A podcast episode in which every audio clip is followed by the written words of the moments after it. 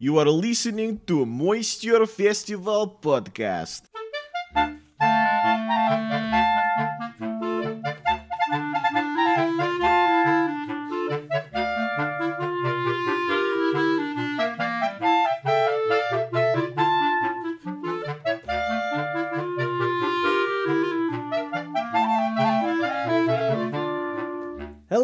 Everybody. Welcome to the Moisture Festival podcast. I am comedy stunt performer Matt Baker. And I am comedy magician Louis Fox. We are both performers at the Moisture Festival. The Moisture Festival, if you're unfamiliar, is a four week festival celebrating variety arts in the Fremont neighborhood of Seattle. It is the largest festival of its kind in the world and features some of the best entertainers and comedians working today. The festival happens in the months of March and April, and not only do they have world class variety acts, the Moisture Festival also hosts a week of burlesque shows. If you're listening to this during the festival, be sure to buy your tickets now because 95% of the shows sell out. You can get tickets to all the shows by visiting the website moisturefestival.org.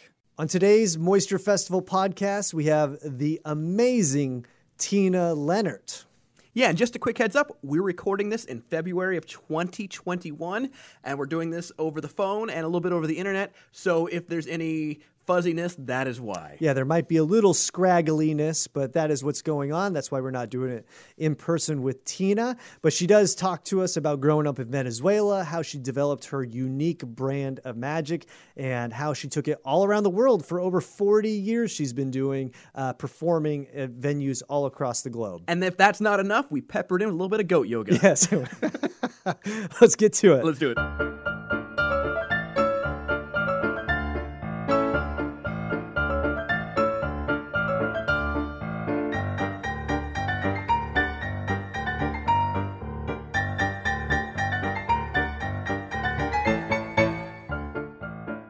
Today on the Moisture Festival podcast, we have a woman who is a legend in the magic world. She is a regular performer at the world famous Magic Castle, where she was voted Stage Magician of the Year by the Academy of Magical Arts. She has performed worldwide from China to Monte Carlo, and now we have her on the phone. We have the amazing Tina Lenert. Yay!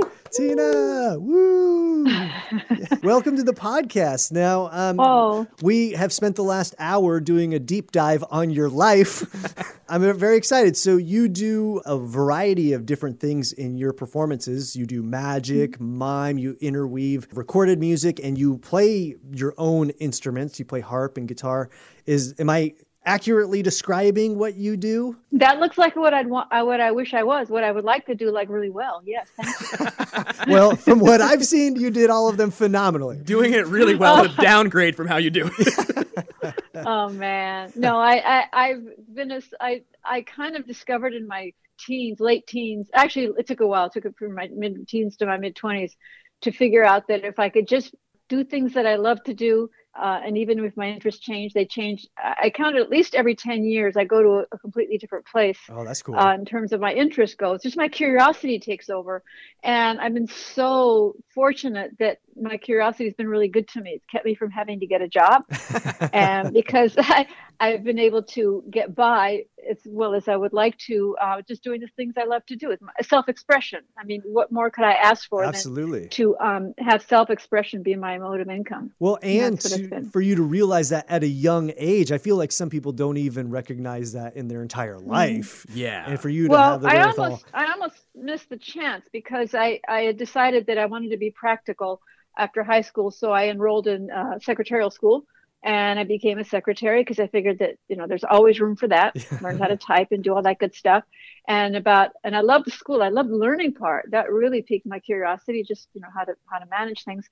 And then after about a year at the mortgage company that I was working at, it hit me that this was not right. I remember specifically the day I went into the ladies' room and my hair was all done up and I was wearing this, you know, suit and, and nylons and high heels and all that. And I'm looking in the mirror going, is this me? yeah. Do I want to do this for the next 30, 40 years? I don't think so. So I uh, immediately had a talk with my parents because they had offered me. Uh, I was I was a classical guitar major at the time. I mean, I wanted to be a classical guitar major in college, but that didn't seem practical. So it like, like, it's not practical. So what was the minor though? enough- well, you know, it can be for if you're really a, a virtuoso, but I knew I wouldn't be. Anyway, um, that's what I discovered anyway. But I just, I said, I, I really don't think I'm a good secretary. I think I hate this and I think I have more that I can do. And they said, sure. So they helped me, you know, pay for my college education and support me for the, during the college time. So at your And- peak of um, secretary, how, Yeah. what was your Yes. word? What was your peak words per minute? Oh, uh, probably 60 or something. Oh. Accurate words per minute. Dang. That's pretty good. How do you even know stuff like that? you shouldn't have to know that. and then what? What are your current words per minute? Oh gosh, um, much much quicker than what I can. Uh, here's what it is: my handwriting is so bad. I've been saved by by the keyboard, so I'm, I'm Ah. pretty good at it. And I like that I can make mistakes. I mean, back then we had typewriters and and what do you call that stuff? That that white stuff. That oh, the put over whiteout. You had to pull it out. Yeah, white it whiteout. out. Yeah. Yeah. and that was really not nice. So no, I'm definitely better on a keyboard than I am um, handwriting is. So, but yeah, no, the the skills were really good for me. I mean, I totally. Uh, I'm glad that I went through that because mostly because it taught me what I didn't want to do. Yeah. That yes, I want to be practical, but is there a way that I can be practical and still make a living doing what I do? So my idea was that I was going to teach guitar, which I didn't know. Thankfully, that the mime came along just in time. We discovered that mime hit me like a brick when I decided I needed to be a mime. So that saved me from that. Although, you know, But then I, You, yeah, I I'm mean, sorry. you were part of a band at one point, right? Oh yeah, um, that's well. That's actually that was my first. I, I, I, I like to say coming out as a uh, someone that really wanted to be on stage. I didn't know. I knew I wanted it, but I just didn't figure I could ever do this. So uh, I got there was a, a girl that um, she was- she was a piano player. And she wanted to start an all-girls band because, um, you know, that she thought that would be a novel, and it was. We're talking 1965 here Mm. and so I'm I'm walking down the hallway, you know, like going on my way to a class, and she stops me. I knew who she was. She was like one of those real popular girls. Mhm. So she says, "Do you play do you play electric guitar?" And I said, "Yeah." And then she says, "Do you want to be in a girls rock and roll band with me?" And I I, I went. I was hesitant, you know, because I was afraid of being bullied. I thought she, she was it was a gag that she was So pulling a on. carry situation's about to go down.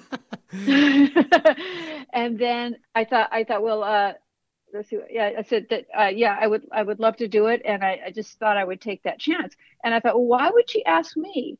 And then I realized that it, there was, we had three thousand students in the school, and I was probably the only girl guitar player in the whole school. Ah. So by default is why she asked me, not because she had any particular interest in me. So then I go, you know, that's what did it. I have to do things that are for me that that aren't that not necessarily I'm not necessarily purposely do weird things, but just kind of see what happens, what what talks to me, what speaks to me. Yeah. And that is when it, I, that little thing hit me like, yeah, I, I, there's a chance that I could be me and still survive, you know, and, and actually be popular being me, even if I don't have to be in the crowd. Well, yeah, and you know, I, I I'm not a magician myself, but I'm friends with a lot of magicians, and they speak so highly of you, almost like there's reverence Ooh. around, you know. Oh my God. well, when I was a kid, I went to magic camp. Uh, oh man, I love magic. Are you? have I went to Dave have ma- Goodsoul's magic camp, and you were one of the people that Oh, came in at- one night. Look at That that. one. Yeah. Oh yeah, that that was amazing. That, but oh, I was talking about Magic Ca- Tannen's. I've been at Magic Tannen's camp a few times, and yeah, you've been to lovely you, there. It is. you went to Good Souls. I'm 99% sure. I remember it was Idlewild. Yeah, I yes. remember going there. Yes. You you I made an impression on Louis here. So Oh wow. Yeah. Um, you know, if other performers do this, we go, we do these things, and then we, we. I was mostly worried about how am I doing? Am I doing okay? Can I do this? I'm so self-centered that I didn't even think that I would make an impression on anybody. You know, it's it's weird, isn't that? That, Yeah. that we come in there with a different for a different reason than you're there. So Yes. I, I, I'm really glad that you said that because maybe you didn't pick up on my selfishness. Well, no, got look, up- one of the things that you had when you talked to us, one of the things you mentioned was how hard it was. So you, uh, so a little context. You do an act um, that's called what? Mr. Mopman, just Yeah. it's Mr. Mopman. I, I have to respect him because he's pretty, pretty good. Yeah. but you mentioned at the end he kind of turns his head and kisses you, and what the technological challenge it was to make that happen. Oh, yeah.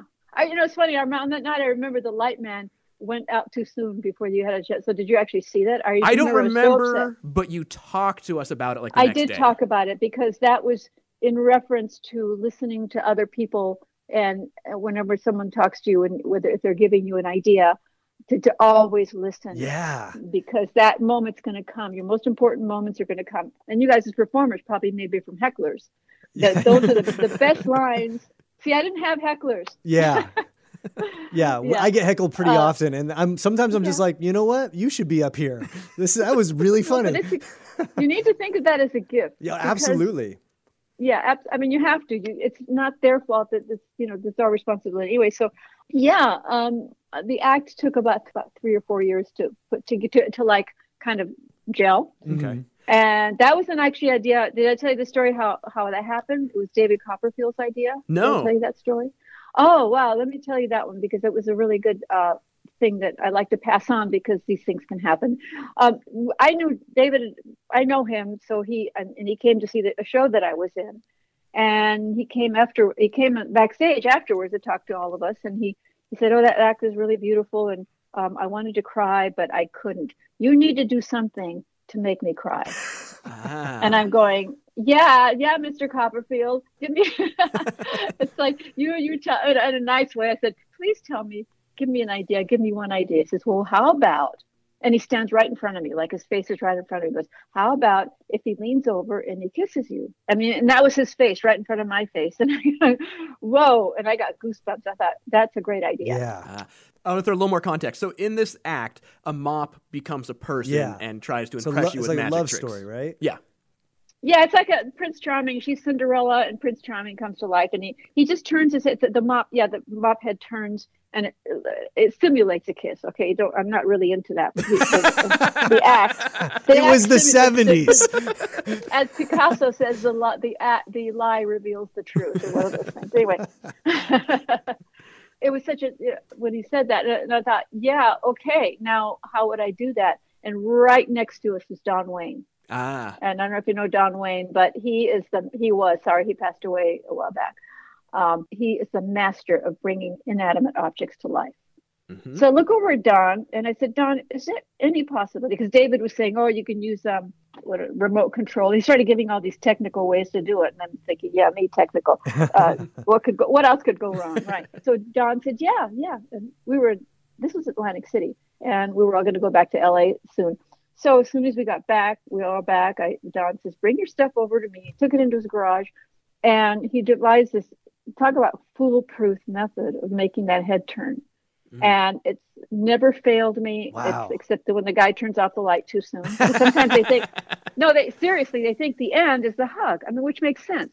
That's the end, but the coda, the actual cap, is when the the the mop moves his head and he covers my face with his head. Oh. So it, it- and then there's a blackout, and then I come. I then when the light comes back on, I'm in an evening gown. So uh, it has that's that nice kind of ending. oh, that's nice. um, you know. Anyway, anyway, so anyway, so that that's what it is. Um, in the in the live act, and anybody that has any sense to keep it keep the camera on for another 15 seconds. yeah. I think it's awesome that you. I mean, that was probably you were a kid, right, Louis? Yeah, I mean, was like that- 14 or and you remember that specific moment when you're like. Well, I remember her talking about it. And But it- no, but she remembers that the Yeah. lights went off in the show. I mean, like just- you've done so many weird how we- shows. We remember things so differently and that's what i love about talking to people uh, from that era because it kind of puts me in perspective kind of thinks wow you know that that did matter anyway uh, that goes back to saying be, make find friends that are better than you Yeah, absolutely. that are That's- smarter that's why Matt hangs out with me. Yes, it's true. Yeah. yeah, that's it. that's exactly the reason. While we were researching you, we you you were born in Venezuela, and um, we didn't quite know uh, you. You have American parents. What were they doing down in Venezuela at the time? during the my in the late 30s i guess it would have been uh, there was a big oil boom in venezuela at least Oh. people were aware so my dad was going to um, he was at texas he was in i think university of texas Mm-hmm. uh, he was studying to be a zoology major and some guy walks up to him and says hey uh, would you like to go go to venezuela and work in an oil field and he just lit up. He says, "Yeah, I want to be out in the jungle." I mean, he was that kind of guy. He's he like, wanted to be Technically, like, it's dead animals, right? oh, so anyway, he he was all up for that, and this is during World War II and all this, and so that was a great way to not even go. Well, but that, they had different ideas about war then, but you know what I'm saying. Mhm. He got to go to Venezuela, and my mom um, reluctantly followed, but she she went back, and so they lived in the oil fields looking for oil. I think it was called a wildcatter at the time. Mhm. And my brother and I were both born down there, and we lived there. Uh, by the time I was born, we lived in Caracas, capital, and we were there till the see, late 60s. Um, that is when it was about to become a dictatorship. So they got, they said, you know, let's get an early retirement. My mom said, let's move to California, and I said, yay, and that's what we did. Nice. Yeah. and you're like, I know I'm going to be in a surf rock band. Yeah, right. See, I didn't. Yeah, I- that was a kind of a foretelling. I didn't, he was thinking, well, I'll just move back to Texas, and my mother's, uh, uh-uh, uh, we are not going back to Texas. like, I went to Venezuela for 10 years. You're going to do. You're We're going to Cali. and she said she without even knowing it they you know we'd never even been out here but she what she between the weather and the culture she says that's where i want to go yeah. so it was great that was the, probably the my mom was just the best in terms of two things one that i went to school in spanish so i became quite bilingual because i was school is in spanish and home is english Mm. american i should say a venezuelan american total different sound and so um, yeah that was just a blessing it's such a blessing when when somebody can live in two different countries and get a feel for what it's like Yeah, what an interesting sort of upbringing. You know, Oh be, my gosh, I- American in Venezuela. yeah and then coming up here it was awkward i mean Yeah. coming to a big school You're a foreigner in your own land. Yeah and a big just whole different thing. Not my own land. It wasn't i mean i was venezuela. It was always my own land. That's Yeah. all i knew. But uh, it was very international. My friend my best friend was italian and we knew some german people. And so it, it was quite universal because many people went to venezuela to take advantage of the situation. And that's kind of what we're paying for now. What venezuela is paying for now is that that surge of being the land of opportunity. And then um, it just got it's, it's really horrible now my best friend that w- was there till recently she and her husband finally moved to spain because that's that was just too much it's really sad to me such Yeah. a beautiful country Do you Yeah. ever go back and visit? Have you been able to do shows back in I did, yes, actually, yes. Uh, um, a couple of times, and more recently was, but I guess it was probably over ten years ago the last time. Yeah, it was sad. The house I grew up in, we had a front yard, and you know, kids could run around. When I went to wa- by there to visit, there was a huge wall, and um, it's just the the diverse the difference between the rich and the poor is just really horrible yeah. and I can't blame them, the people that caused the crimes. But uh, yeah, it was it was really hurtful to see what it had turned into, and it was just all because of all that uh, thing that happened back when my when my dad came in, and you know that whole group came in. Yeah, Well, I mean, it, that's a, a better ending than other people who have been approached and said, "Hey, you want to go to Venezuela?" yes. so, yeah. so, um, I also read that you uh, performed at the first ever Magic Festival in Cuba. oh, that was so great. Yeah. Oh my god, it was interesting. I mean. You can look at it one way. You get there and they're so disorganized, and they, this doesn't show up and that doesn't show up, and you know. Uh, but it, the people what people don't understand is the, the the people that are there the people that actually live there. There's a certain latin vibe Mhm. that that we'll never understand because we don't know. It's it's sort of the sadness and the and the joy that the people have there. Um so yeah what can i say? I can say it was a great experience just because it was so different than anything we'd ever done and We're they've never had anybody from uh, that that's the first and last ever Oh, okay. we're, yeah we're re- yeah did because you get it was any unexpected reactions to your act that like maybe something No. didn't translate? I mean, your yours is pretty universal because you don't Yeah, you yeah. don't talk. Yeah, I I I don't think that there was that much difference. I think that the people, the, the audience, had mostly seen videos of magic; they'd never seen live. So in that sense, it was really a nice thing for them to have. Yeah. It was a, such a life-opening experience just to be around people that had never really seen all this stuff. Yeah. Yeah. And it's Yeah. it's cool. You know, I've been to Cuba a few different times, and it is just a Oh, what- a wonderful place to visit and sort of people. What did you do there? Um, well, Where I work went? on cruise ships, and so I was on the first Oh, right. American cruise from Ah. Miami to Cuba. Um, Mhm. So I did about ten or twelve cruises in and out of Havana and Santiago.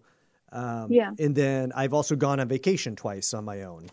So Oh, that's probably much better. We went. We had a few days off, and we went out into the the coffee and, and cigar fields, Yeah. whatever that.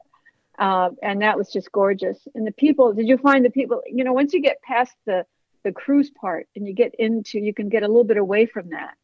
And you and those taxis. Oh yeah, yeah. I think uh, it's funny because I I walk. I think I've walked that most of Havana. Like I look at my Fitbit at the end of the day. It's like you've walked more Oh, yeah. today than you have in the last three years combined. Oh, I did that. Yeah, uh, every day. Then when we weren't on, on on stage, I would spend all day just walking as far as I could. Just- Yeah. it- yeah. It Just was get lost really, in and the, the music up and down the streets Yeah. and basically the people are just so lovely um and yeah it was just really a great experience Yeah, And- it, it was. It is magical, and it's funny. Like as a juggler, I would see they had you know little, people who juggle like in the intersections and stuff, and there's guys who are so much better than me, and I'm like, goodness, that that guy needs to be t- doing my show. You need to tag him out. I know. I, hey, Yeah. But did you come across any Cuban magicians? Was or was that that just non-existent there? yeah no that no they had they had their own stars their own uh, illusionists and stuff Mhm. But um you could see that they'd been watching a lot of videos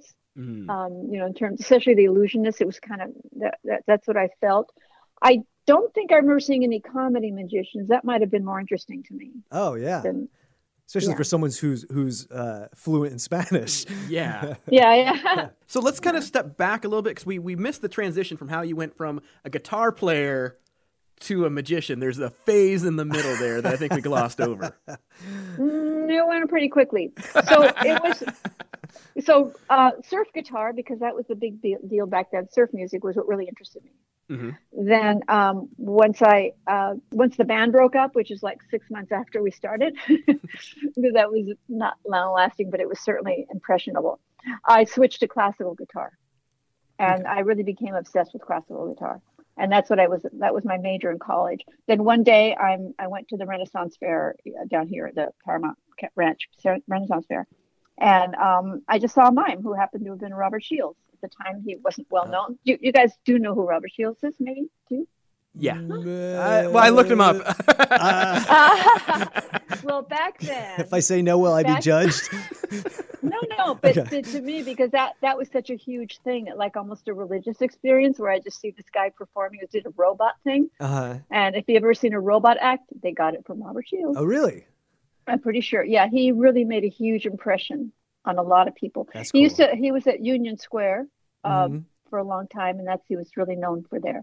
But he was so magical, and it just talked to everything that I wanted in my life. I'd seen Marcel Marceau when I was a kid in Venezuela, so I, that that planted the seed. Me, who uh, was really kind of I use the word introvert because that's the easiest word to use, but you know, I was just so introverted, and I didn't like to talk and but I wanted to express myself and I didn't know what was wrong. And then when I saw Robert, first Marceau and then Robert, I went, I that's what I need to do. Yeah. I need to do what that guy's doing. I don't know why or how. What's what am I going to tell my parents? I need to do that. so I was really lucky to find a really good teacher. Robert was not available. I went to him afterwards and he says, I don't teach. he says, Me too. One of those guys. I got to know him later on. We, had, we hung out together, and so he knows this whole story. Um, just became obsessed, and I was just really lucky to be with other mimes. So because again, started a whole wave, this the whole mime thing, and that just became it for me for about three years, and then about three years into it, mine was starting to get a bad reputation. Mm. Did you ever hear about that part? Uh, That mime became uncool. Uh, I think I've lived that in that world.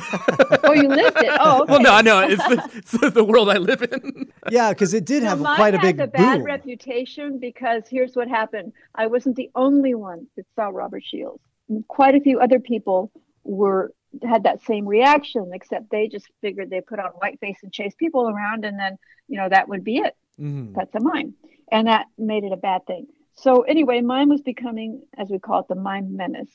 Right about that time that I was um, trying to figure out what I was going to do next, I went to the Magic Castle. A friend of mine, a magician who was a street performer. I was a street performer, by the way. That's how I um, stuck with mime. I was able to, you know, make enough coins to be in an apartment and get myself a Volkswagen, and Oh, was that's fine. great. Yeah, Yeah, you're a professional mime. yeah, well, you know, I, I got the work without having to, you know, like audition. Yeah. I was auditioning every day, I guess. yeah. No, I mean that was really lucky that that fit me. That being on the street, at least for long enough. What you have a question? Oh, I was gonna say, did mime come naturally to you, or was it something that you had to really, really work at? I mean, some people have natural inclinations, you know, based on their personality towards certain genres or acting. Yeah, yeah. Uh, did that fit your personality, or was it something you I really had to must have dive had into? something. I must have had something that related to that because it. I mean, nothing nothing comes easy. It should. I don't expect it to come easy, but I, it seemed to fit me. Mhm. Um, and then, the, but the problem was, okay, I want to be a mime. Now, what? How can I be a mime? I mean, I'm there's no jobs for mimes. But since you know, I'd seen that Robert was on the street and he was doing pretty well, I thought, well, I'm just gonna put on my Raggedy Ann costume and go Mhm. on the street and see what happens.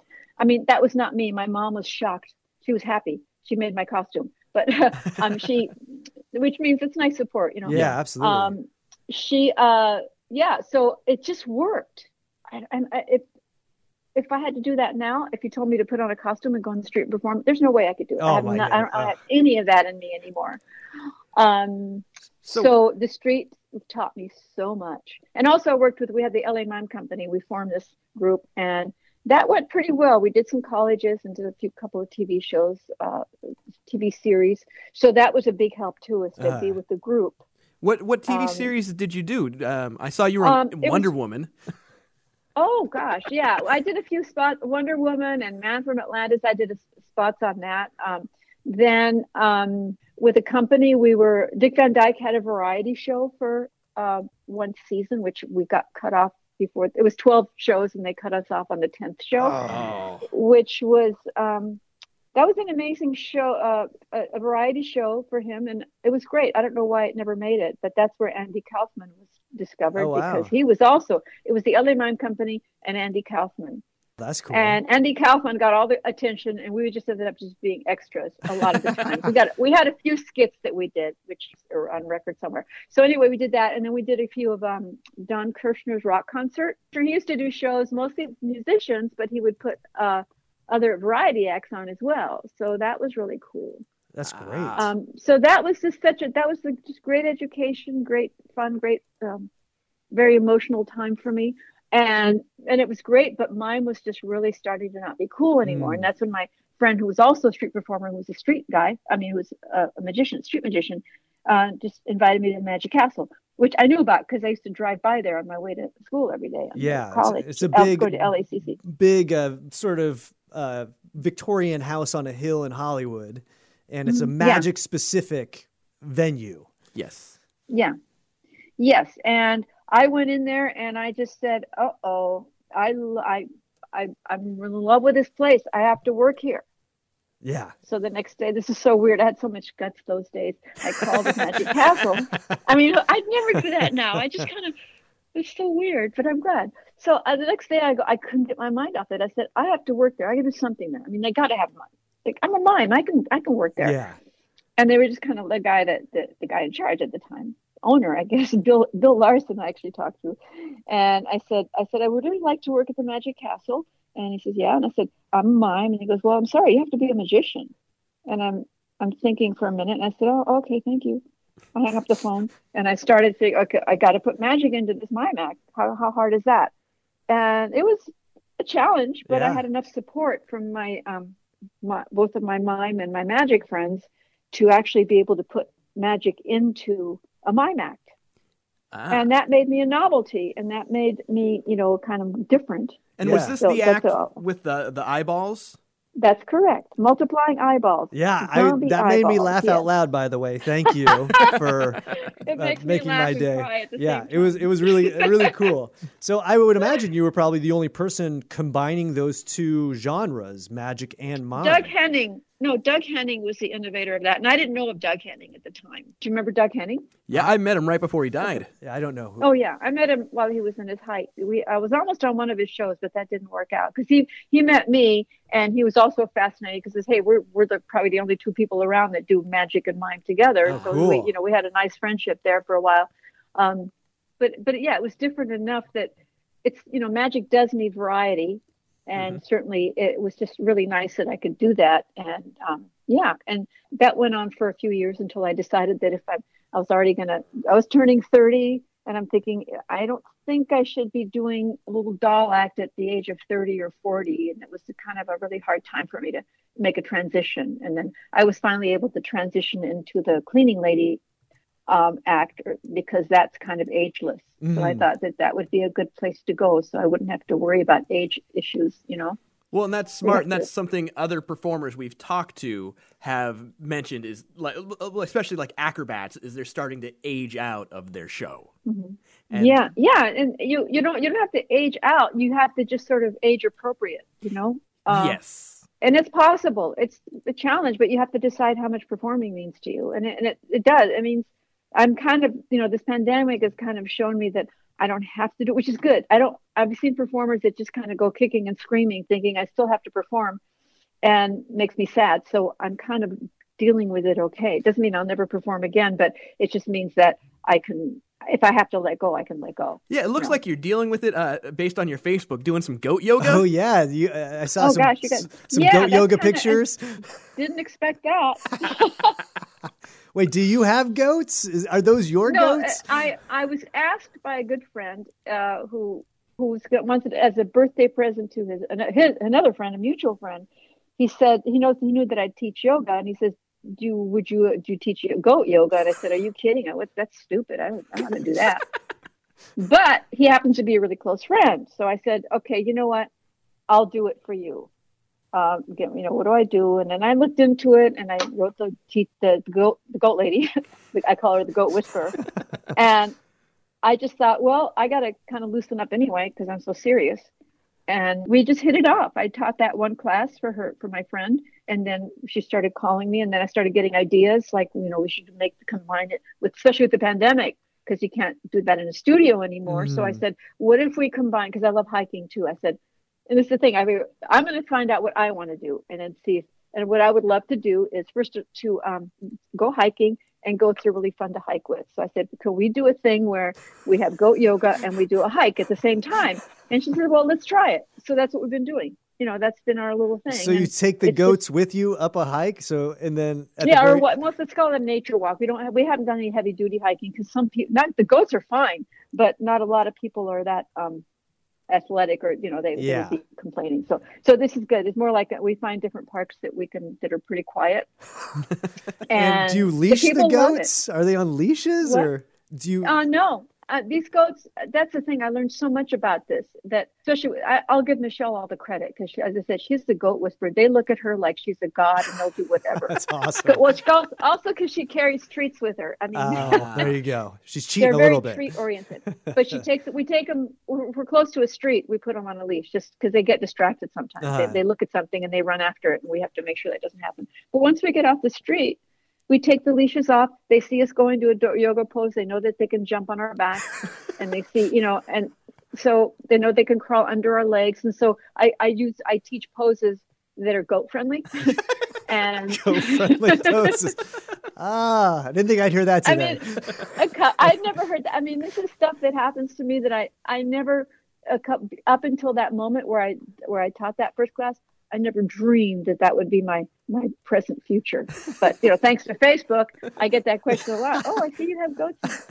but it's one of those things where I can actually help people because I've been really into teaching yoga because um, I like to really help people feel better. I see how a lot of, especially in the pandemic, you're not people aren't taking care of their bodies; they're just sitting there and you know eating. Yeah. Uh, and I'm finding yoga has been a savior for me. I practice a lot every day, and then I teach every day uh, on Zoom. A couple of live classes, but it's such so good for the body. And then you add goats to that, so I can um, help people. Adjust, you know, I, am all about aligning, being your know, spinal alignment. Yeah. So I can talk about spinal alignment, and then the goats come and they step up. They they crawl on their backs and said, okay, now here's where you can use your core, pull the navel in, you know, and get them to really strengthen themselves by the fact that they have a 20 pound goat on top of their back. so it's kind of been it's been amazing. really fun it's been really fun. And again, never anticipate stuff I'm doing now. I, I never, you know, I never, um, I would think about maybe like with the harp. I play the harp also. That took me about 20 years to decide to finally start playing. Well, And like it- you said, every 10 years you're trying, you know, you kind of fall into something. It seems like new. it hits me every 10 years. yeah. Yeah, that's um yeah, the harp hit me the, my friend that was in the band, the high the band in high school, she was piano player at the time. And then she turned to harp and I turned she turned to harp when I turned to classical guitar. So I envied her that whole time since high school that she took up the harp and I didn't. So when Ah. I turned when I turned 40, this is how many years later between 18 and 40. I turned 40 and I said I need to go back to what I said I always wanted to do. So she gave me harp lessons and then I got really hooked and so I really got on that. Yeah. And it looks like you play the harp in some of your shows or you play Yeah. it behind other Yeah. magicians. Yeah, whatever. Yeah. Uh-huh. Anything. Like, I gotta get write this bad boy off on my Yeah. taxes. You- I played for jugglers and magicians Ooh. and for singers. And uh, yeah, I was worked with some in Germany, some really cool jugglers. We did a show together. We were a couple of varietés together. And that was really nice. I don't know if you uh, Andreas Vessels, and um, I don't know if you know, he's a really No. great uh, juggler from Berlin. And um, so, yeah, I just found ways of sticking the harp into my other part of my life. How do the Um, goats because I- respond to the harp? They don't go near the harp. I, yeah, that might be dangerous. I dangerous. have my I have my limits. Goats chew on anything. yes. So they will not. They will never see a harp. So that is one thing I haven't been able to put together. Make those two. Put those two things. in together. ten years. That's what that. yes. yeah. Although, yeah, my my yeah. the way that you use music in your show is it's really well thought out. Mm-hmm. You play your own music, but you also in the routines you have uh, recorded music and it's Yes. segments. It's it's short segments of different songs. Yes. When you're designing a routine and you're sort of selecting the music to sort of you know highlight what you're doing, are there certain things that you're looking for, or Mm, I can take that. At the I don't select the music. The music selects me. Mm, If you know what I mean. yeah, Um, if, especially in the in my Scarf and Ring act, Mhm. uh, because that there's a song by Stevie Wonder. If it's magic. yeah, Yep. And when I first heard that song, probably when it came out, which would have been in the 70s, I just flipped over the song and I kept thinking, "I've got to do something movement wise to that song. Mm, And it never happened. And then all these years later, this is like in the turn of like in 2002 or something, when I was playing, when I was thinking I needed to expand from, you know, Mopman is a story oriented Mhm. act. I wanted to do an act that was what this act is called, the Scarf and Rings, It's called Simply Magic. Two rings and a scarf. That's it. yeah, So I thought, this is what I want to do. I want to do a very beautiful. In this case, it was the, you know, the, like the serpent silk. I love the Mhm. serpent silk. What can I do with the serpent silk? So it ended up going that the um the if it's magic um, song is what inspired me. I had a lot of help from friends too. I- I'm kind of giving the short story here, but um, that that music inspired me to play with the scarf. I would not have played with the scarf I hadn't, if I hadn't heard that music. Ah. Yeah, and then the rings. Uh, that's a Piazzolla uh, tango uh, piece played by Yo-Yo Ma, who's just brilliant, obviously. Mhm. Um, I'd heard that music, and I knew I wanted to do something with two rings. So I went back to. I'd had it. I had a CD of that from a couple of years before, and I listened to that, and I just started listening to different tango pieces by by Piazzolla by um, Yo-Yo Ma on the CD, and I just started playing with rings and seeing how those two could work together. So basically, they're completely like intertwined, which is I think what should magic and music should be. If it, uh, there's too many magicians that just put on a piece of music and just kind of don't even listen to it while they're playing, Mhm. and that's okay. I mean, but It's almost like Um, it's a character within the bit. it has a third. There's there's the person, the trick, and the music. Those three have to have the same importance. Yeah. and so that so that it looks like one thing. So you don't it's very hard to combine two art forms and not have them bump into each other. Mm, like for example i was playing the harp and i wanted to do card manipulations while i was playing the harp.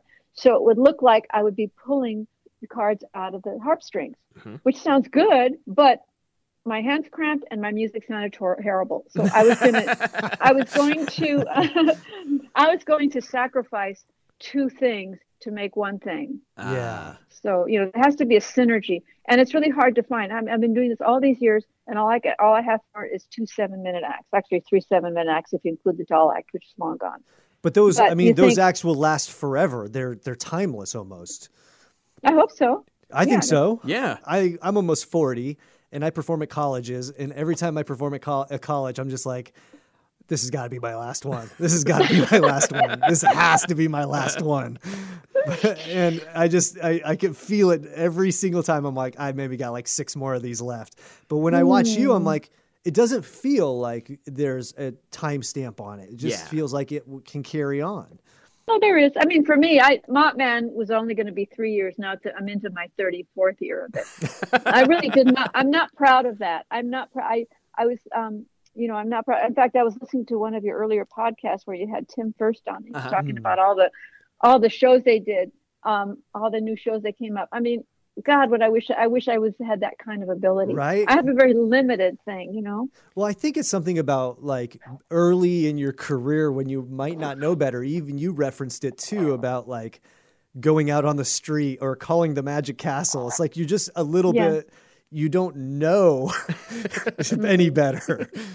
Yeah, I You love don't- it. Yeah, you don't yeah. know if it's good or bad, but now it's like you know it's bad, so you're like, oh, it's, I, Yeah. I mean, you're Isn't it funny when you really want to do something, you don't worry about whether you're going to be good or bad at it. You just do it. yeah, And then it start and then it gets to a point where you go, Am I good at this? Which, you know, I do that to myself a lot. And I go, No, I can't I can't ask myself that. I, I have to ask myself, do I really want to do this? Will this bring will this enrich me? And in Mhm. turn maybe it will enrich others who can experience it with me. yeah. But um yeah. Well, and it does enrich people. Even Louis right here Yeah. testifying to. yeah but you know that's i mean i'm very grateful i really am um, it's just that i wish that i had more of that in me that Yeah. all these years that i'm still kind of i don't i don't want to say stuck because it's not a nice word but i mean i want to um, i wish that i had more of whatever that is Yeah. Well, it seems like, you know, going through, you know, this stuff about you is that you are part of these casts of shows with so many amazing performers and the sort of Yes. connections and bonds you've probably created over the years by being in Oh. ensemble shows. I mean, that, Yes. that is that's worth a million million. it's worth more than i could ever imagine Yeah. you know so grateful that i'm not still working at that mortgage company Did you ever send the mortgage company a note of you? oh they're dead they're all dead i mean they're all dead if they haven't died physically they're dead in their brain they yeah all had an- Um, aneurysms. So I can't. I mean, I'm, I'm so happy that you said that because that is exactly how I feel, and I'm always I'm hard on myself, which I think is okay. I don't, you know, want to be having that I'm great or anything, but of course I love performing, but my probably as much as I love it, I love watching other performers, and then. You know that brings me a little bit to the Moisture Festival. Yeah. I, I don't know if we're there too soon, but No, that's um, good. because that goes so far back. Um, right, I, this would have been a little after the street, after I'd finally gone on stage a little bit. I start, I met some of these people like Tim Furst. Um, I think I saw the Flying Karamazov brothers um, audition at in San in San Francisco at the Magic Cellar. I don't know if I'm right about that, but that's when I first saw them. There was three of them. Mhm. So, and then for me to meet Tim at, all- after all those years, and then that I knew um, the the casters from Germany. I worked with Mm. them in Berlin, and then Hockey, who I knew from from the from the Chameleon. I'd go see those shows after we were done, and of course Tom Noddy, who contacted me to come to the um, festival. I'd heard about it all those years, and I really wanted to come up to it, but I didn't know who to contact and how do you do that. And then when Tom called me, I just was like, oh, I was so happy. I hope I can come. And somehow I was accepted, and that was just really exciting. Somehow and you were Some- somehow. some- It doesn't matter that you're amazing. Uh, it's, so you being amazing had something to do with it, I think. well, thank you for saying that. I wasn't thinking that at the time. I was thinking, God, am I? But then, and then getting there, and, and that's where I realized that we're all there because it brings us back to why we want to be performers in Yeah. the first place. Thing is that when we start, we get all excited about expressing something uh, ourselves on stage, and then it becomes a job, and then we start thinking about that, and you know, the money, how much should I ask for with all this and that, and um, and then we forget a little bit for a little while. Anyway, I haven't forgotten it for too long that this is our love. We just happen to get, but I said, I, this is what I do, so I don't have to get a job. Yep. And so that being there, I was there twice. I did the two different acts on different times, and it was just such a joy to be back there, that backstage, and and the way we were treated, our, hosts, and um, all the, the great food, of course, and uh, seeing people that I that I admired from a distance. There they are watching. So I, it was so great, and I really hope that happens again. Yeah, It's such a, a great yeah. it will for sure. And you know, Mm-hmm. we are blessed to have you at the Moisture Festival. And are there other um, venues or performances that you've done in your career that you look back on? You're like, wow, I can't believe I did that, or wow, that was a magical experience. Um, yeah, but you know, I I'm so much in the present. Like you mentioned Cuba, I wasn't even thinking about that um, when you mentioned it. So I don't think in the past. I you know I Okay. should be able to recollect better. But there's been a lot. My experiences in Germany and the varietés were always great. At least uh, you know. But after a couple of months, they weren't always so great. But um, always when you first walk in and you're doing rehearsal, that to me the most fun time is just doing the rehearsals because you can goof a little bit. You don't have to like be exactly what you're going to do. And um, yeah, it's it's all been great Yeah. um i yeah i'll well, say it, that it seems like a very full career. I mean, it seems like you know you've seen seen the world. This this act has taken you around the world. You've met incredible people, given you incredible Yeah. opportunities, Absolutely. and uh, and it's given you a, a platform to do the things that you love. You know, Yeah, physical yeah. Mm-hmm. movement, music. It's freed up your time for goat yoga. Goat yoga. You married. You married a, s- a- a performer. Um, Yeah. Yeah. I mean, how fantastic of a story is that? Uh, i'm i'm blessed i really am i'm really happy that i'm doing as i said the only my only i'm really i, I get frustrated with myself that's all I, but i'm i'm getting over that because i really want to be good i want to be all those things you say i am but i don't feel that i am and if i felt that i am but that's how you know you are because you're saying you're not. no but see as soon as i start thinking oh i'm great i'm amazing that takes away the whole reason for being you Well, know yeah, saying? of course. Yeah. it's important to Yeah. stay humble. I always and say, go out there and try. I always say, if one person calls you a goat yoga instructor, think nothing of it. if two people call you a goat yoga instructor, you might I be a goat yoga instructor. okay especially if i keep posting it um, and you probably notice I'm obsessed with cats if you're on my. Oh, I didn't notice any of the cat pictures. Three cat. Yeah, go on Instagram. You see the stupidest pictures pictures of cats that you'll ever see. But hey, that's that's what I'm with every day. And of course, Mike. You know, got you guys know Mike Caveney. He's are. Um, I know that you asked to in, to um. Yeah. And yeah, he, he might. He's been really busy writing a book on Oh. the history of sawing sawing in half trick. So- Naturally. I, no, see, that's normal life for me. I don't know. Does he ever ask you like, "Hey, can you type this up real quick?"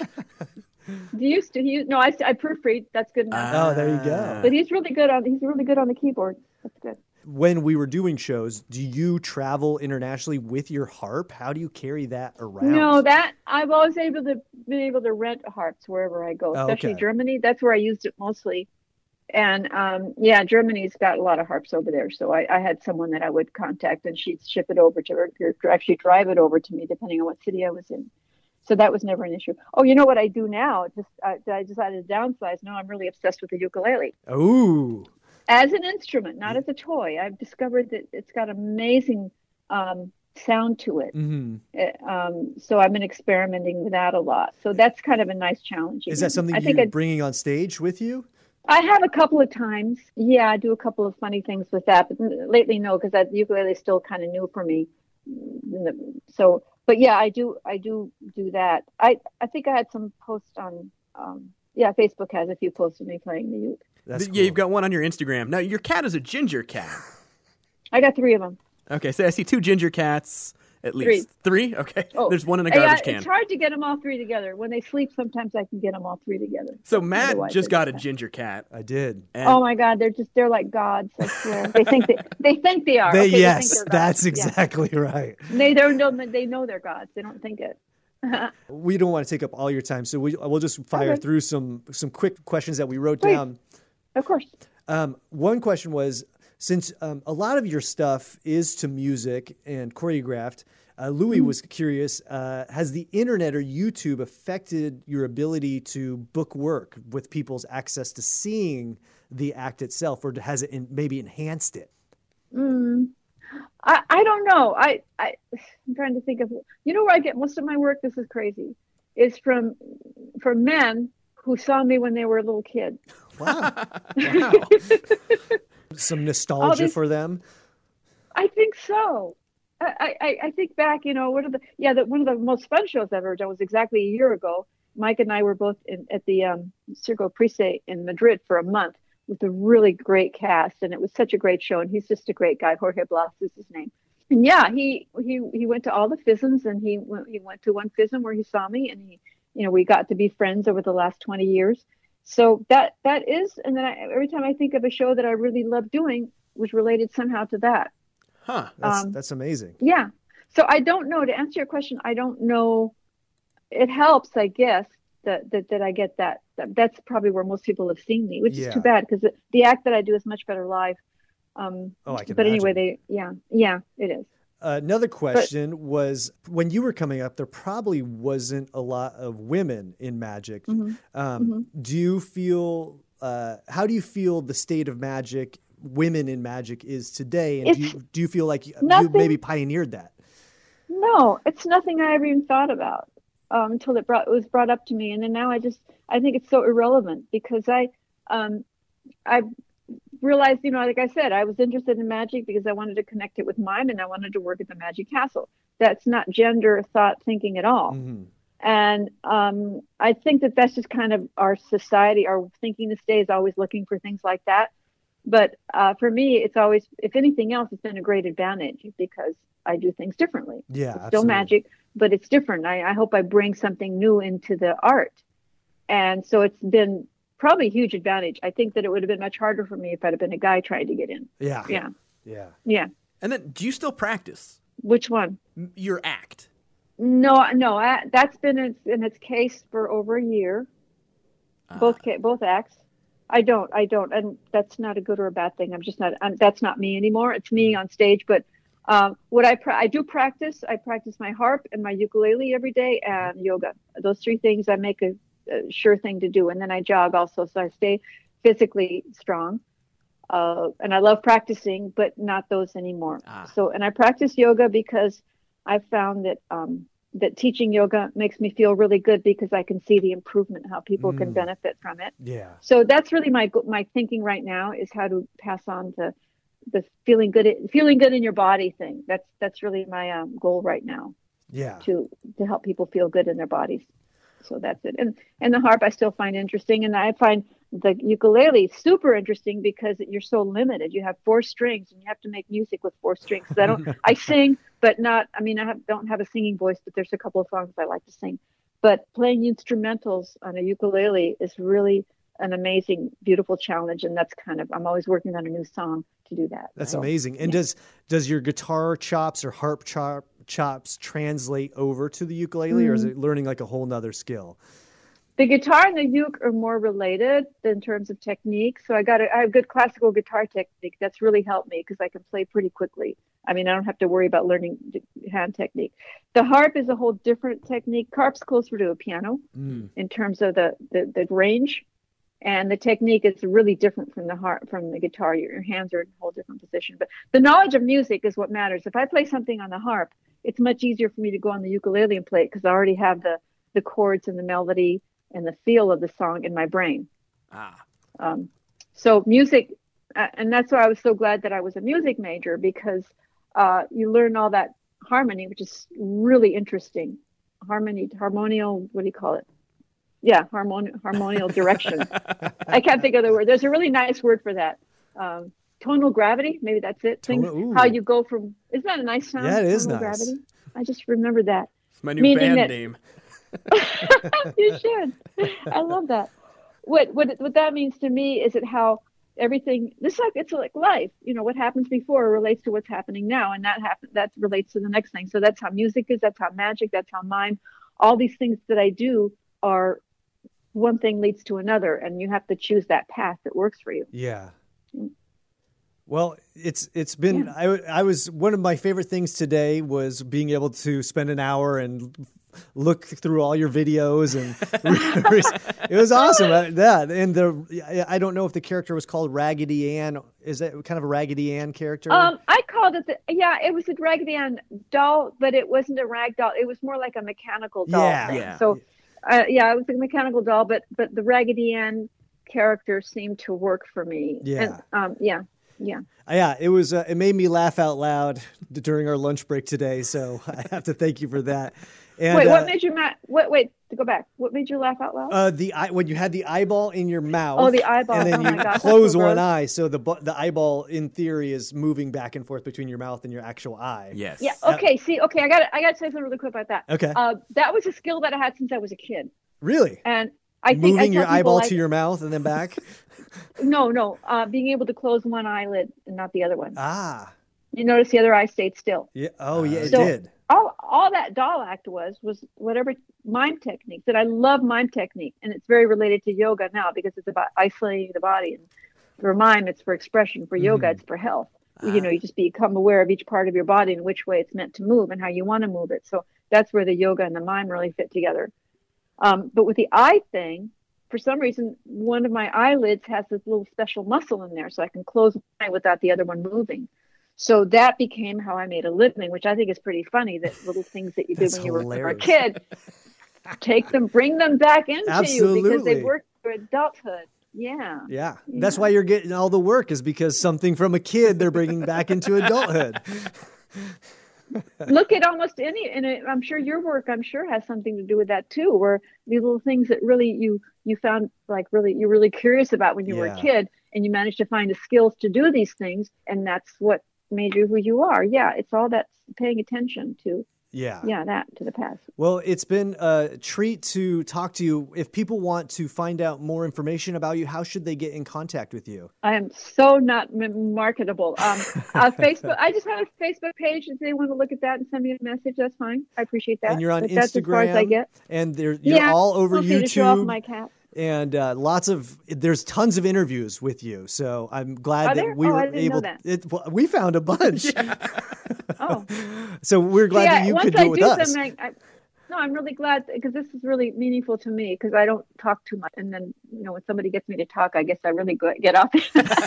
but um, no, I'm really grateful. I'm, I'm especially since it's the Moisture Festival because it's been a big thing for me. Um, just to to, to be a part of it. So yeah, and I'm we're really lucky to have that, you. yeah. And uh, you know, I'm sure we're, we'll see you again. Hopefully, hopefully soon when Yes. all this passes over. Yes, I will. I'll be right there. If I hear from you, I'll sign up and be there. Awesome. Yeah. Thank you so much, Tina, for joining us today. We really appreciate it. So yeah, Matt and Louise, thank you so much for doing this, and I'll be listening to your other pods too now. Thanks, Okay. Tina.